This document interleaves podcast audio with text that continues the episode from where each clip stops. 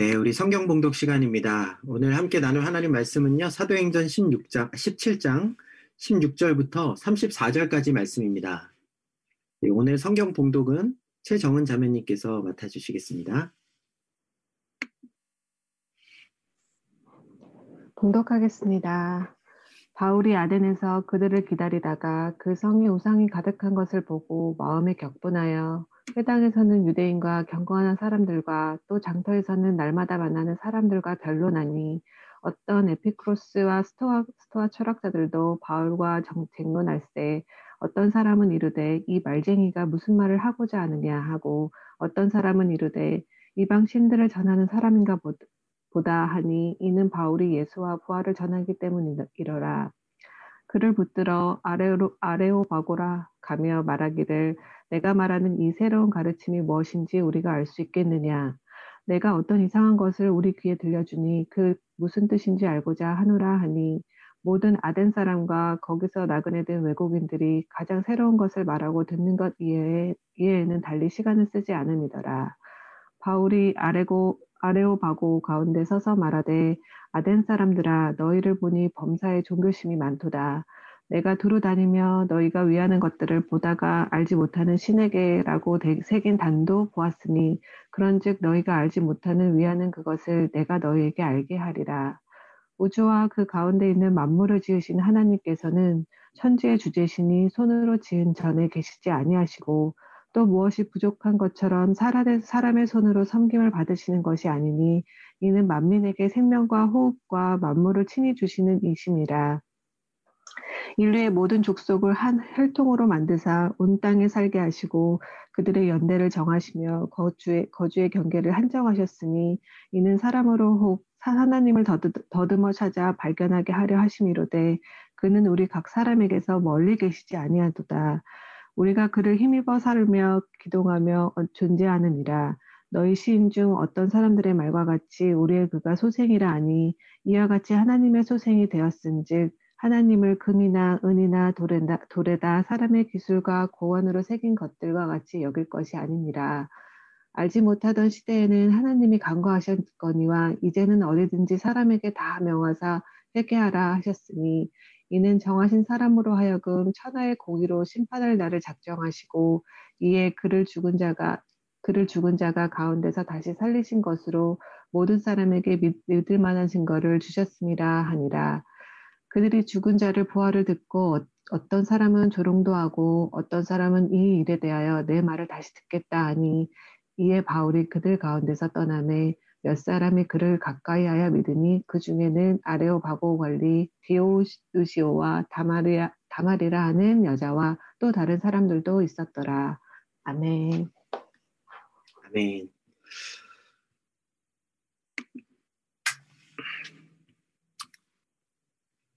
네, 여러분, 어, 지난 한 주 잘 지내셨죠? 여러분들, 이제 주일날마다 여러분들의 얼굴을 보면서 예배할 수 있고 또 말씀도 전할 수 있어서 참, 이, 훨씬 더 힘이 나고요. 또 기쁜 것 같아요. 어, 지난 주일날 우리는 데살로니카 지역과 베레아 지역에서 복음을 전하는 이런 바울의 선교 사역에 대해서 살펴보았었죠.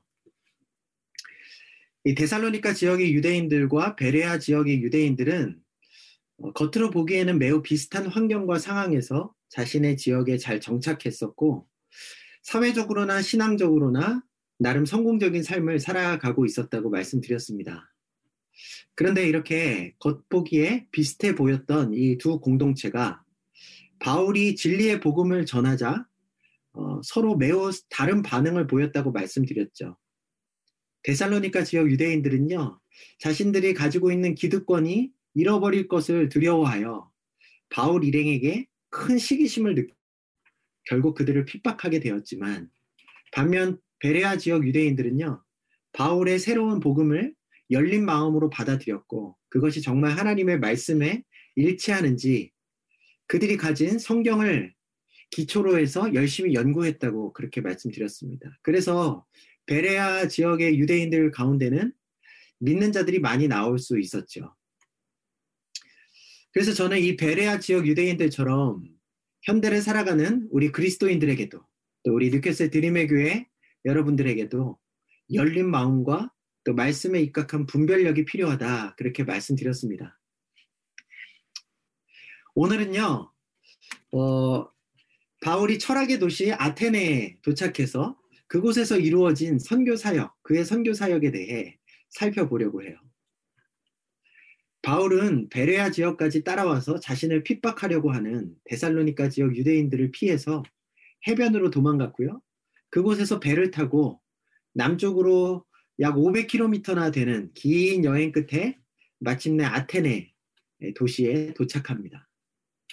성경에는 이 아테네를 아덴이다 이렇게 기록하고 있죠. 여러분 아테네 하면 무엇이 가장 먼저 떠오르십니까?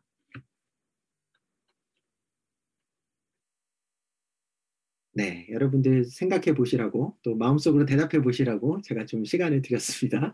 예, 아테네는 바로 철학의 도시이죠. 아테네에는 소크라테스라든지 플라톤, 아리스토텔레스 이런 유명한 고대 서양 철학자들이 활동했던 그런 도, 도시였어요. 물론 바울이 아테네를 방문했던 지금 이때는 그같이 유명한 고대 철학자들이 활동하던 때로부터 약 400년에서 500년 정도나 시간이 지난 후였고 또 그때는 아테네가 헬라 철학의 중심지로서의 역할을 많이 잃어가고 있는 상태긴 했지만 그럼에도 불구하고 아테네는 여전히 고대 서양 철학의 발상지로서 명성을 유지하고 있었고요. 나름 그곳에서는 철학적인 활동이나 모임들이 활발히 일어나고 있었습니다. 우리 18절을 보면요. 당시 아테네 지역에는 헬레니즘 철학의 양대 산맥이라고 할 수 있는 어, 여러분들도 아마 역사 시간에 세계사 시간이나 뭐 철학 시간 철학 시간 있나요? 예, 그, 그, 학교에서 배웠던 것 같은데 저도 기억이 납니다. 에피크로스 학파 또 스토아 학파 이 두 학파가 서로 경쟁하면서 논쟁을 벌이고 있었고요. 또 20절을 보면 대부분의 아테네 주민들과 심지어 아테네를 방문한 외국인들까지도 모두가 날마다 광장에 모여 새로운 철학을 말하고 듣는 일에 몰두되어 있었다. 그렇게 기록되고 있습니다.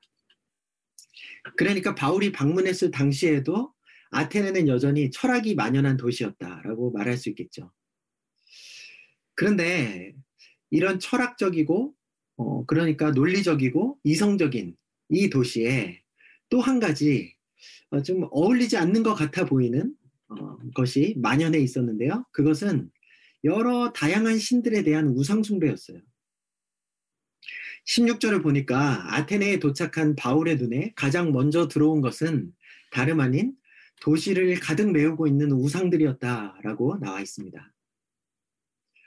이 역사적인 기록에도 보면요. 아테네의 거리 곳곳에는 헤르메스 신의 신상들을 비롯해서 수많은 신상들이, 우상 신의 신상들이 세워져 있었다 그래요. 그래서 그곳을 방문하고 온 사람들은 하나같이 야, 아테네 사람들은 정말 종교성이 많고 종교적인 열심이 크다. 이렇게 말했을 정도였다고 합니다. 신상들만이 아니었죠. 아테네의 한가운데 높이 솟은 아크로폴리스라는 어, 지역이 있는데요.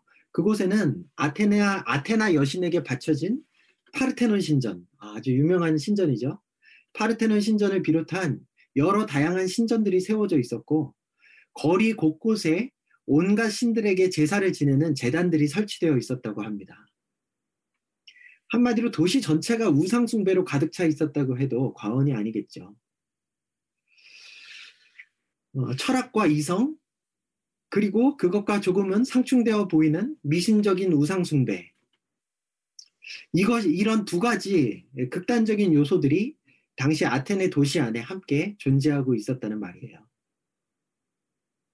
이 바울은요, 먼저 아테네 거리에 가득한 우상들을 보고 격분했습니다. 그래서 그는요, 안식일에 회당에서 유대인들과 경건한 헬라인들에게 복음을 전하는 것으로만 만족하지 않고요. 매일마다 장터, 예, 제가 지, 지난 중가 어, 말씀드렸는데 이 장터는 아고라 광장을 말한다 그랬어요. 어, 그 아고라 광장에 나가서 매일마다 그곳에서 만나는 사람들에게도 복음을 전했습니다. 앞에서 말씀드린 것처럼 아테네의 아고라 광장에서는 이 대부분의 아테네 사람들이 모여서 새로운 철학을 소개하고 함께 토론하는 일들이 일어나고 있었죠. 그러니까 말하자면 바울은요, 자신이 전하는 예수 그리스도의 복음을 일종의 그 아테네 지역 사람들에게 새로운 철학으로서 소개를 했던 것입니다. 그랬더니 이 아테네 사람들이 바울의 말에 관심을 기울이게 되었어요. 18절에 보면 심지어 그곳에 주류 철학자들이었던 에피크로스와 스토아 철학자들도 그가 전하는 복음의 내용에 대해 논쟁을 벌였다 그렇게 기록되어 있습니다. 사실 복음에 대한 그들의 처음 반응은 그렇게 좋았던 것 같지는 않아요. 이 말씀에 보면 그들이 이 말쟁이가 무슨 말을 하려는가 이렇게 말했다고 하는데요. 이 말쟁이라는 말이 약간 어, 뭐 우리 말의 뉘앙스도 조금은 부정적인 면이 들어가 있는 단어이지만 실제로 이 단어는 어, 좀 더 우리에게 와닿게 말하자면 이 떠버리, 이 허풍쟁이, 뭐 이런 이런 사람, 이 요란한 사람, 뭐 이런 어, 이 경박스러운 사람 이러한 의미를 가지고 있는 단어입니다. 그러니까 바울을 떠버리라고 부르면서 그들이 무시하고 비꼬기도 했고요. 아, 그, 아, 이 사람은 그저 다른 나라 신들을 선전하는 사람이구나, 이렇게 치부해 버리기도 했습니다. 그럼에도 불구하고 아테네 사람들에게는 워낙이 누군가 새로운 내용의 말을 해오면 그것이 무엇이든지 자세히 듣고 알아보고 토론하기를 즐겨하는 문화가 자리 잡고 있었기 때문에요. 그들은 바울을 붙잡고 그가 전하는 이 생소한 예수님의 복음이라는 가르침에 대해 다시 한번 자세히 설명해 달라고 요구합니다. 이 아테네 사람들이 그렇게 바울을 붙잡고 데려간 곳은 아레오바고라는 언덕이었는데요. 이곳에는 아테네의 법정이 위치해 있었어요. 그렇다고 해서 바울이 빌립보에서처럼 어, 이 아테네 사람들에게 잡혀서 재판을 받거나 신문을 당하, 당했던 것은 아닌 것 같습니다. 다만 이 상황을 통해서 바울은 다시 한번 아테네 사람들 앞에서 공개적으로 복음을 설명하고 변호하고 변호할 수 있는 그런 기회를 얻게 된 것이었죠. 자, 그럼 이제 과연 바울이 철학과 우상숭배가 만연해 있는 이방 지역에서 어떻게 복음을 전했는지 함께 살펴보도록 하겠습니다.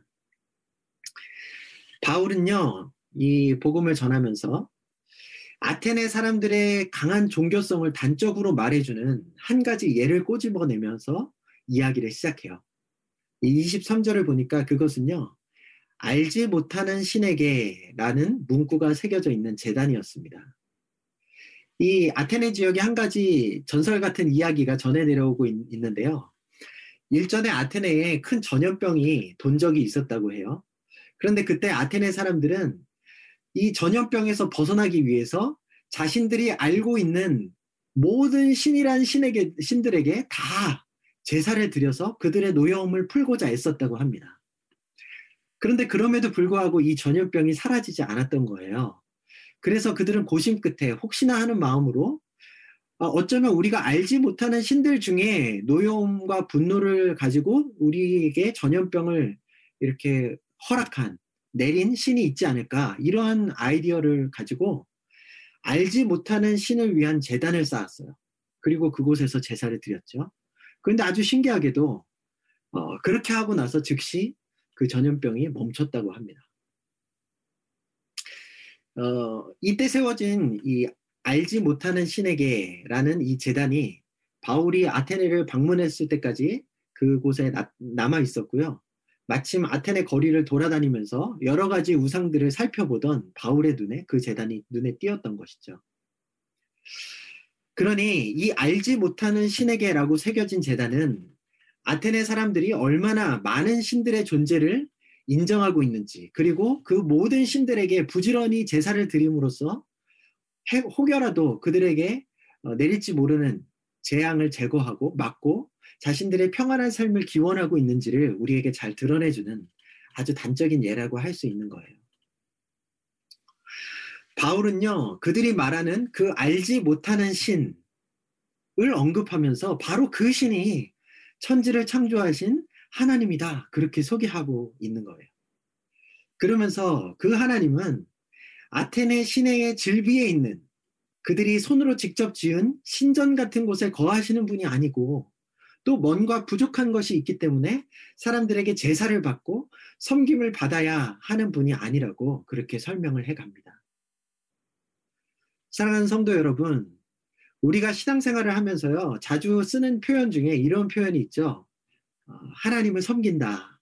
이런 표현이 있습니다. 어, 이 말은요, 하나님께서 우리의 주인이시고, 그렇기 때문에 우리는 하나님의 말씀에 순종하고, 그분을 기쁘시게 해드리기 위해 노력한다. 그런 뜻이에요. 어, 그 대표적인 예가 바로 예배고요. 예배는 하나님이 우리, 우리의 주인이시라는 점을 고백하고 인정하는 모든 행위들을 가리키는 말이죠.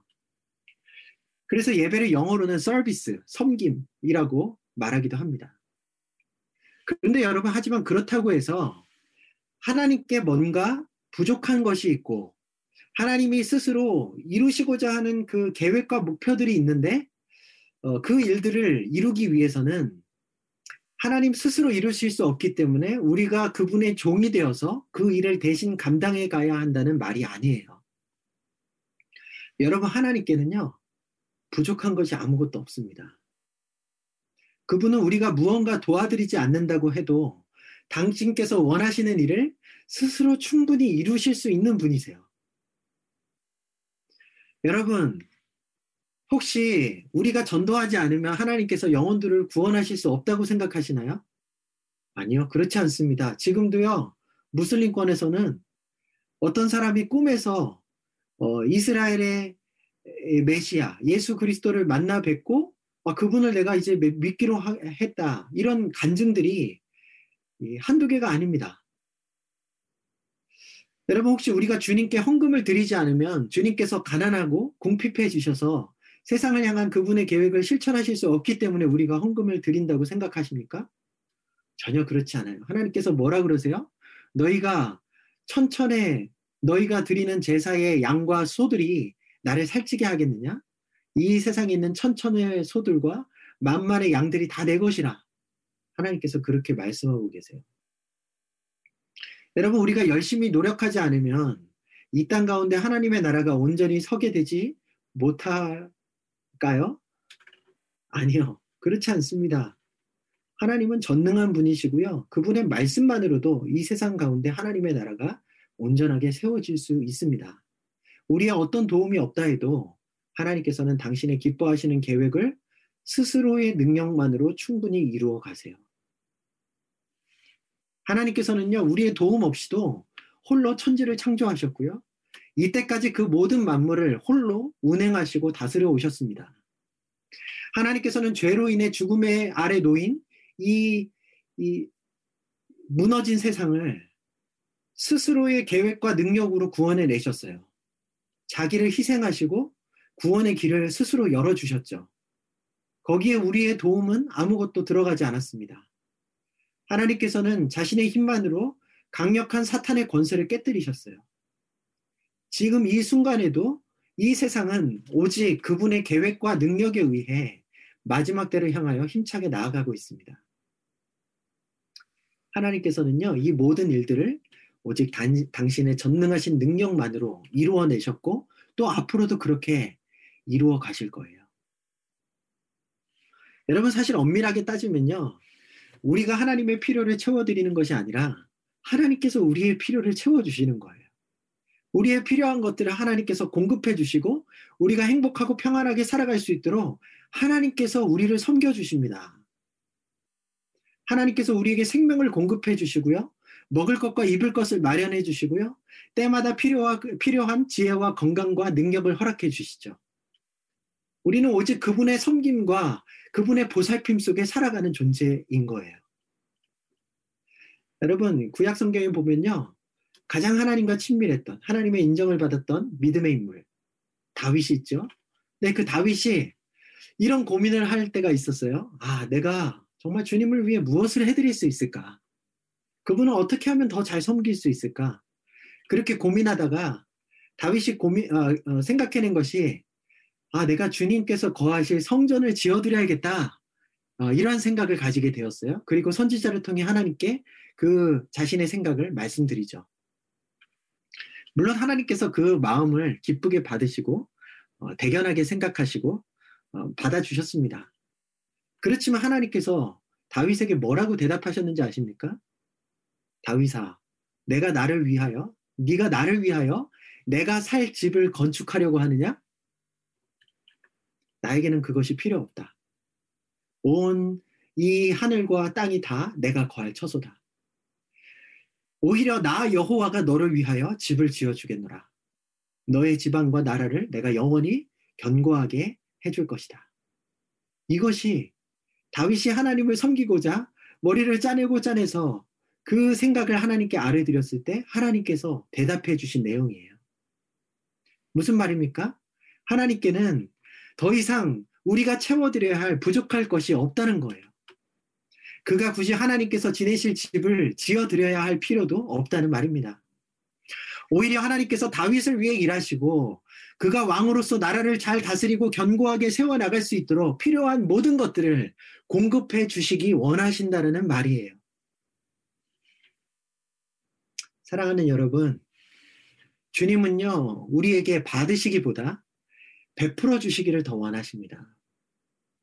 주님은 우리를 종으로 삼으신 것이 아니라 우리를 당신의 사랑하는 자녀로 삼으셨어요. 여러분, 세상에 어떤 부모가 자신의 필요를 위해 자녀를 낳습니까? 자녀를 종처럼 부리며 도움을 받으며 살아가려고 하겠습니까? 여러분, 간혹가다 자녀의 덕을 보면서 살려는 부모님들이 계세요. 그렇지만 그것은 부모로서 아주 어, 바람직한 모습은 아닙니다. 어떻게 보면 부끄러워해야 할 부모의 모습일 수 있어요. 올바른 부모라면 자녀의 덕을 보면서 살려고 하는 것이 아니라 도리어 자신의 모든 것들을 자녀를 위해 내어주고 그래서 자녀가 행복하고 더 편안하게 지낼 수 있도록 보살핌과 공급을 아끼지 않는 것이 그것이 올바른 부모의 모습이죠. 주님께서도 마찬가지입니다.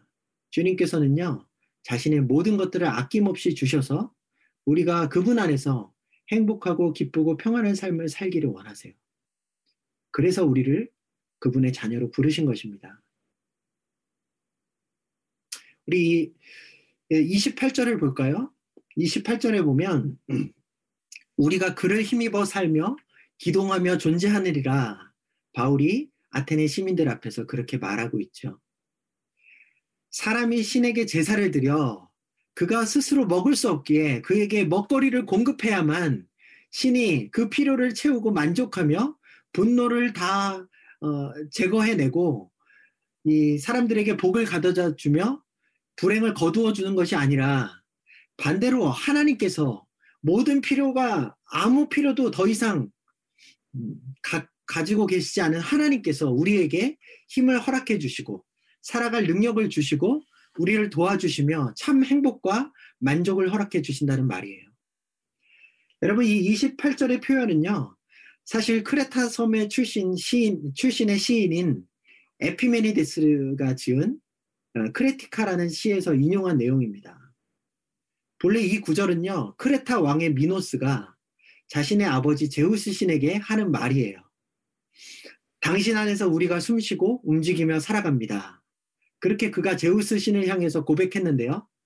바울은 이 아테네 사람들이 잘 알고 있는 이 그 시의 한 부분을 이렇게 가져와서 패러디해서 그와 같이 우리가 살아갈 수 있는 모든 것들을 공급해 주시는 분이 다름 아닌 창조주 하나님이시라고 선포하고 있는 것입니다. 특히 이 시에 보면요. 이러한 표현도 나와 있어요. 우리는 당신의 소생입니다. 당신의 자녀입니다. 그러니까 이 시는 바울이 아테네 신에, 아테네 시민들에게 우리가 하나님의 종이 아니라 하나님의 자녀라는 사실을 설명하고 가르치기에 더없이 적절한 시였던 것이죠. 바울은 그들에게 그 시의 또 다른 부분을 인용하면서 우리가 그의 소생이라고, 우리가 하나님의 자녀가 되었다고, 그렇기 때문에 하나님을 금이나 은이나 돌에 사람의 기술과 고안으로 새겨 만든 아테네에 널브러져 있는 우상들과 동일하게 여겨서는 안 된다고 말했고요. 그들의 모든 우상 숭배를 돌이켜서 살아계신 하나님께로 돌아오라고 촉구하죠. 만약 회개하지 않는다면 하나님께서 지난날에는 어, 봐주셨지만 이제 부활하신 예수님께서 다시 오시는 이 땅의 마지막 날에 어, 심판자로 분명하게 나타나셨기 때문에 하나님 앞에 심판을 면, 면치 못할 것이라는 경고의 말도 덧붙였습니다.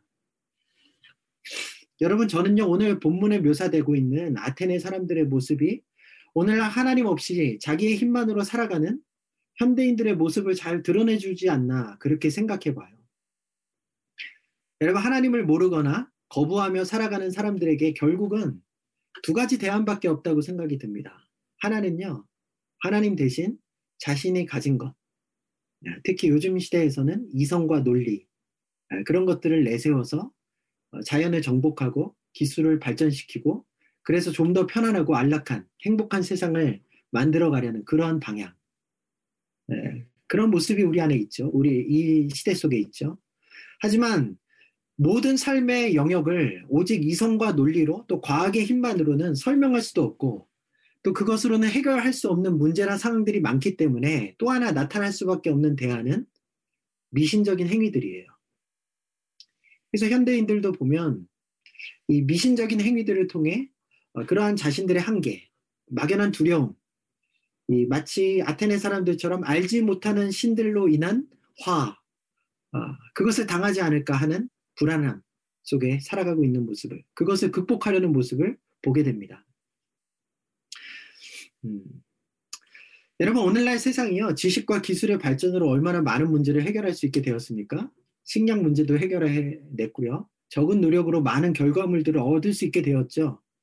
수많은 질병도 이길 수 있게 되었습니다. 100세 시대, 최첨단 정보화 시대, 그리고 우주 시대가 열리고 있죠. 어, 그런데 아이러니컬하게도 이러한 지식과 이성의 시대에요. 오히려 미신적인 행위가 매우 유행하고 있더라고요.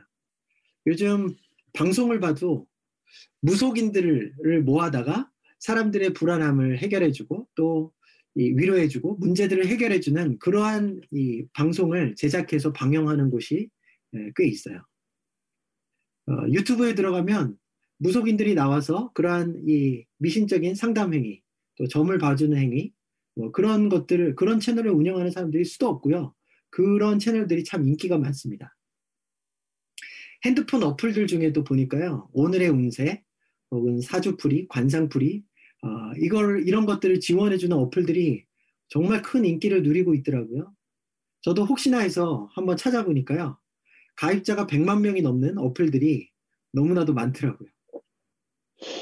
여러분 하나님 없이 인간의 지성으로 유토피아를 세울 수 있다고 그렇게 자신 있게 말하는 사람들이 동시에 한편으로는 이런 미신적인 행위들을 통해서 어쩔 수 없이 그들이 떨칠 수 없는 불안함과 한계들을 극복해 보고자 하는 이런 이중적인 모습이 오늘날 이 시대에 가득한 모습이라는 말입니다. 여러분, 하지만 그렇게 한다고 해서 그들이 가진 불안함이 다 사라질 수 있을까요?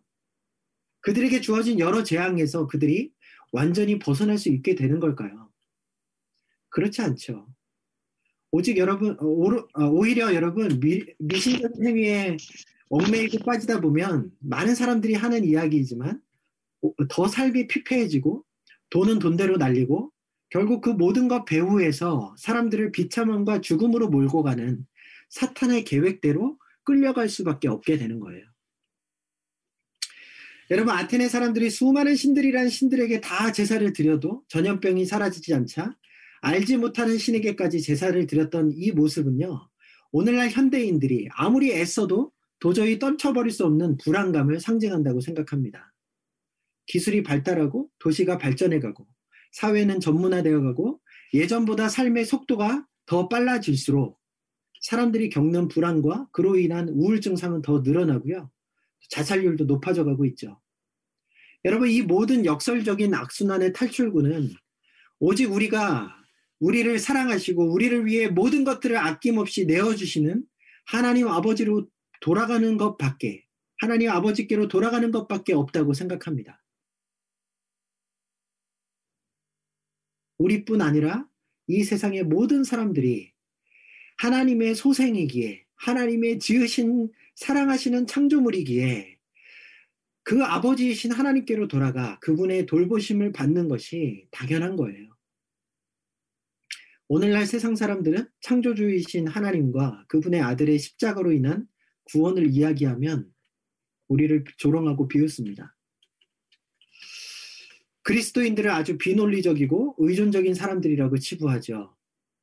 그러면서 자신의 힘과 노력으로 지성과 문명의 힘으로 훨씬 더 합리적이고 행복한 삶을 살아갈 수 있다고 자부합니다. 하지만 여러분, 우리가 잊지 말아야 할 것은요, 인간은 하나님께서 창조하신 창조물이라는 거예요. 그렇기 때문에 오직 하나님께로부터 오는 힘과 능력과 그분의 공급하심이 아니고서는 도저히 온전한 만족을 누릴 수 없고 제대로 살아갈 수 없는 그러한 존재들입니다. 주님만이 우리를 가장 잘 아시고 모든 문제들로부터 우리를 지키시고 인도해 주실 수 있는 그러한 능력 있는 분이세요. 참으로 치열하게 살아가고는 있지만 인생의 근본적인 불안함과 두려움에서 벗어나지 못하는 이 땅의 사람들에게 여러분 우리가 우리 아버지 되시는 하나님을 전해줄 수 있었으면 좋겠습니다. 그래서요 그들도 모든 미신적인 우상숭배에서 벗어나 하나님께서 주시는 생명과 지혜와 힘과 보호를 힘입어 살아갈 수 있도록 이끌어 줄 수 있었으면 좋겠어요. 그러기 위해서 먼저 우리가 우리를 향하신 하나님 아버지의 섬김, 공급을 누릴 수 있어야겠죠. 매 순간 주님께서 우리에게 허락해 주시는 그 힘과 도움으로 살아갈 수 있어야 하지 않겠습니까? 그렇지 않고 어떻게 세상에 소망 없는 사람들을 하나님께로 인도하겠습니까? 무슨 말로 그들에게 확신을 주고 설득할 수 있겠습니까? 여러분, 참된 신앙은요, 그렇게 우리가 주님을 위해 무언가 해드리기 이전에 하나님께서 우리에게 허락해 주시는 그 놀라운 은혜들을 받아들이고 누리는 데서 출발하는 거예요. 여러분, 더 이상 여러분들이 세워놓은 계획과 일정표, 그 목표대로 또 여러분의 힘과 지혜만으로 쉬지 않고 달려가면서 이 그 가운데 이, 이 기독교라는 이 종교 행위로 주님을 달래서 불행을 좀 면해보려는 그러한 미신적인 수준의 신앙에서 벗어나시고 하나님의 자녀됨을 회복하시기를 바랍니다. 하나님께서는 우리를 향해서 이렇게 말씀하세요. 너희는 가만히 있어. 내가 하나님 됨을 알지어다. 만군의 여호와의 열심히 이를 이루시리라. 구하라 너희에게 주실 것이요. 찾으라 그러면 찾을 것이요. 문을 두드리라 그리하면 너희에게 열릴 것이다. 하나님께서 그렇게 해주시겠다는 거죠. 그러니 하나님께 구하라는 겁니다. 하나님을 아버지로 알고 자녀가 아버지에게 구하듯이 모든 필요한 것들을 그분께 구하라는 거예요.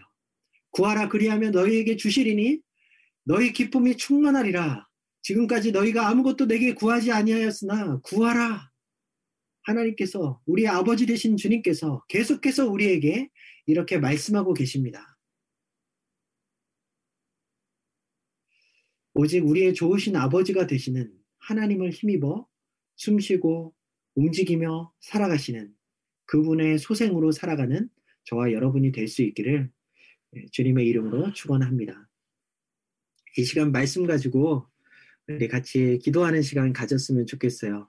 우리 아테네에서 어, 정말 이 철학이 난무하는 도시, 또 미신 우상 숭배가 가득한 어, 그 아테네 사람들 앞에서 어, 바울이 어떻게 복음을 전했는지 예, 우리가 살펴보았습니다. 여러분 하나님께서는요 우리를 종으로 부르시지 않고 그분의 자녀로 부르셨습니다. 그분께는 부족함이 없고요. 어, 우리가 그분을 위해 애써 힘써서 어, 그분을 도와드려야 할 어, 그러한 당위성이 없어요. 그저 하나님께서는 우리가 그분이 공급해 주시는 것을 통해서 참된 행복을 누리기를 원하시고 그래서 우리가 정말 그분의 진정한 참된 영혼의 아버지시라는 사실을 인정하고 고백하고 그분을 기뻐하기를 원하고 계실 뿐이십니다. 우리 그 하나님 앞에 이 시간 정말 자녀된 모습으로 온전히 나아갈 수 있으면 좋겠어요. 주님, 우리를 자녀로 불러주셔서 감사합니다. 우리에게 아버지가 어, 약속하신 그 모든 것들을 아낌없이 내어주는 은혜를 허락해 주십시오. 우리의 힘만으로 더 이상 살아가지 않고 부, 애매한 불안함을 떨치기 위해 어, 종교 생활을 하려고 그렇게 하는 것이 아니라 어, 하나님의 무조건적인 그 사랑을 누리고 그분 앞에 기도하며 간구하고 그래서 주님으로 숨쉬고 운동하고 살아가는 저의 삶이 되게 해달라고 그렇게 우리 이 시간에 주님의 은혜를 구하시면서 아버지 하나님께 아, 기도했으면 좋겠습니다. 우리 함께 기도하겠습니다. 좋으신 하나님, 귀한 주의 날 우리 함께 모여 드리는 예배의 자리에서 우리에게 말씀을 허락하여 주시고 하나님의 성품을 다시 한번 가르쳐 주시고 정말 우리를 어, 하나님께서 기뻐하시는 방향으로 나아갈 수 있도록 돌아보게 하시니 참으로 감사합니다. 주님, 지금까지 저희는 어, 저희가 하나님을 섬긴다고 어, 우리가 주님을 위해 봉사하고 주님을 위해 전도하고 주님을 위해 헌금하고 주님을 위해서 우리가 모든 삶을 살아간다고 그렇게 고백하고 말씀드렸지만 그러나 주님 우리가 주님을 위해 사는 것이 아니었고 하나님께서 우리를 위하여 어, 섬겨주시고 우리를 도와주시고 우리를 인도해 주신다는 사실들을 이 시간 다시 한번 깨달았습니다.